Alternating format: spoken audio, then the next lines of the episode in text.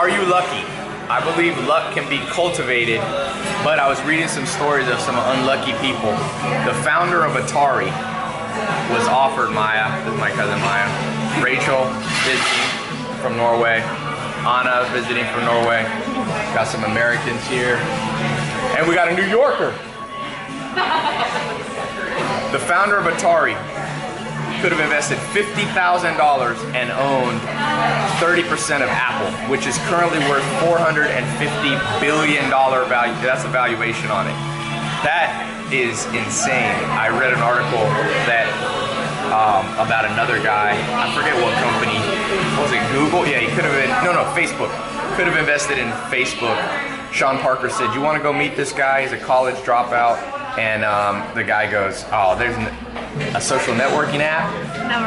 Dropout college student. There's no money in that." And he said he thinks about that every day because obviously Facebook, I think, is worth about 200 billion. Amazon. Amazon, yeah, that, that guy could have invested 50,000. One of his lawyers, his name's I think Todd something, um, and he could have invested 50 grand and owned 5% of Apple, which is also of Amazon. Thank you. So now over here we got Eddie. Talking about luck. So we landed in New York from uh, Norway. And so my man Eddie, we didn't have enough room in the taxi. So he loads up his bags on the on the roof of the taxi. Sure enough, as we're driving, falls off, gets run over seven times. That's a Leo. Leo luck, baby. I don't know.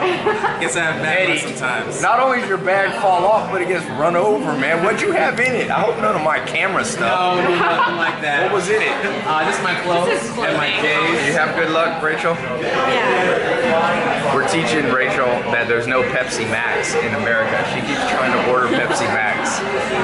Anyway, one of the things, I'll tell you this, this is my opinion on luck. If you want to be luckier, uh, obviously hindsight is 2020. You're gonna always make some mistakes, especially if you're an investor. You'll miss out on some opportunities. But I found that the reason, the number one reason you're not lucky is when you're airheaded and not observing.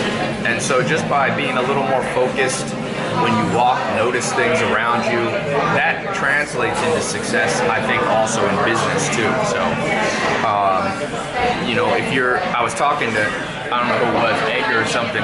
When you're in New York and you're walking across the street, don't Snapchat. You're gonna be unlucky. You're gonna be unlucky. You can get run over. So, uh, now, when it comes to investing, it's a little trickier. But the best investors are pretty observant people. They notice little things. Mark, Mark Cuban was over at my house, he's one of the most observant guys that I've met in many years. And, and that's probably part of why he's a multi-billionaire. So, Eddie, you gotta notice more, man. You put shit on top of a taxi and it's like leaning on the side. You gotta look back. That's what Tom Brown says, though. He Tom says Brown. that the key to life and success and, and even business is awareness. So you have to be super, super aware. If you're in the 67 steps, that's the first step that I teach, how to be more aware. Anyway, we're gonna head out. We're in Union Square, New York, and uh, leave a comment on good luck or bad luck you've had, a funny story or an amazing story. Hopefully, you don't have any stories of missing out on investing in Apple.